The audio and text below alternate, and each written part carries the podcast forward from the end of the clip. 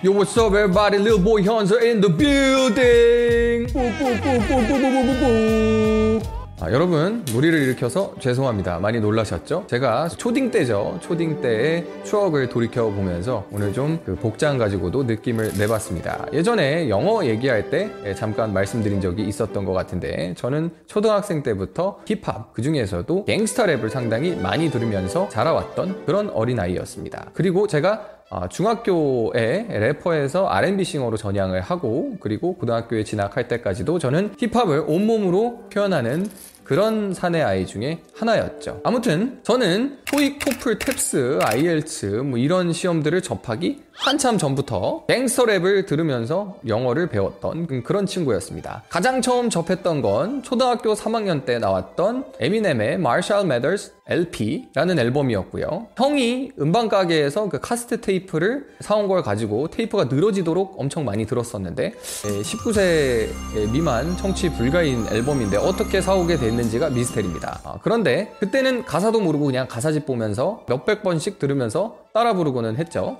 지금 그 가사 해석해보면은 후덜덜입니다. 그야말로 후덜덜. 아무튼 그때는 학교 가가지고 짝꿍한테도 막 따라 부르고 이게 진짜 랩이라는 거야 막 하면서 불러주기도 하고 오만 진상을 다 아, 부렸었는데 그런데 에미넴 것만 따라 불렀으면 좋았을 텐데 이제 다른 여러 해외 갱스터 래퍼들 주로 이제 African American 흑인 흑형 분들이 많이 부르셨던 그런 갱스터 랩들을 예, 부르게 됐습니다. 그때 많이 들었던 노래들 아직까지도 지금 눈만 감으면 싹 나옵니다. 에미넴 The Real Slim Shady라는 노래 후렴이 이렇게 가죠. Cause I'm Slim Shady, yes I'm the real Shady, you are the Slim Shadys are just imitating, so won't the real Slim Shady please stand up, please stand up 뭐 이런 게 있었고요. 그리고 투팍 투팍 것도 많이 들었죠.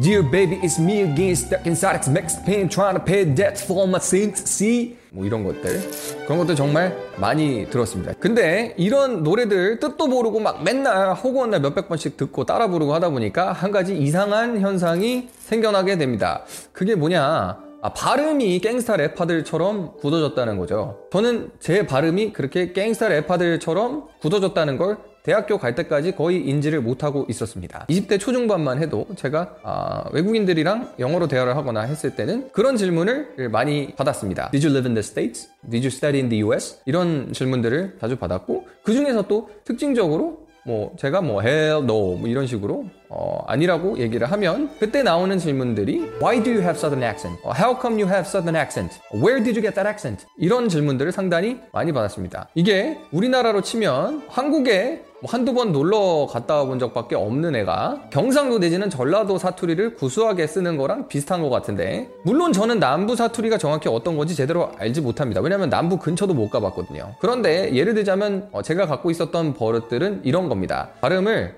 I 그 I를 그냥 아라고 합니다. 아 그래서 뭐 어떤 문장을 읽거나 얘기를 할 때 I don't want to die 이렇게 하면 되는데 I don't want to die 이렇게 되는 거죠. 마찬가지로 마이도 마라고 하겠죠. 죽다 할 때 다이도 다라고 하겠죠. what 같은 것도 what 이렇게 발음하게 되는 것 같고 뭐 hell 뭐 이런 것도 hell 이렇게 발음이 되는 것 같고 그리고 뭐뭐 현재 진행형으로 ing 이런 거는 in하고 어포스트로피 붙인 발음으로 ing이 아니라 in으로 발음하게 되는 것 같습니다. 그래서 I am living in hell. 나는 지옥에서 살아가고 있어. 이런 거를 I'm living in hell. 이렇게 얘기하면 되는데 I'm living in hell. I'm living in hell. 이런 식으로 발음을 하게 되는 습관이 들었고 지금까지도 거의 고치지를 못하고 있습니다. 그래서 중학교 때 뭐 영어학원 갔을 때 선생님한테 혼나기도 했습니다. 뭐 하나 읽어보라고 하면은 I want to buy something 이렇게 하면 되는데 I want to buy something 이런 식으로 하니까 야 I면 I고 바이면 바이지 왜 자꾸 아 봐 막 이러냐고 뭐라고 하시긴 했었는데 저는 그게 뭐 크게 잘못됐다고 생각하지 않아서 여태까지 고치지 못하고 있습니다. 아무튼 뭐 이런 갱스타 랩의 영향으로 왜 남부 억양이 있느냐 이런 질문을 자주 받았었는데 처음에는 어떻게 대답을 할지 잘 모르다가 나중에는 모든 걸 받아들이고 I was born and raised in Alabama man,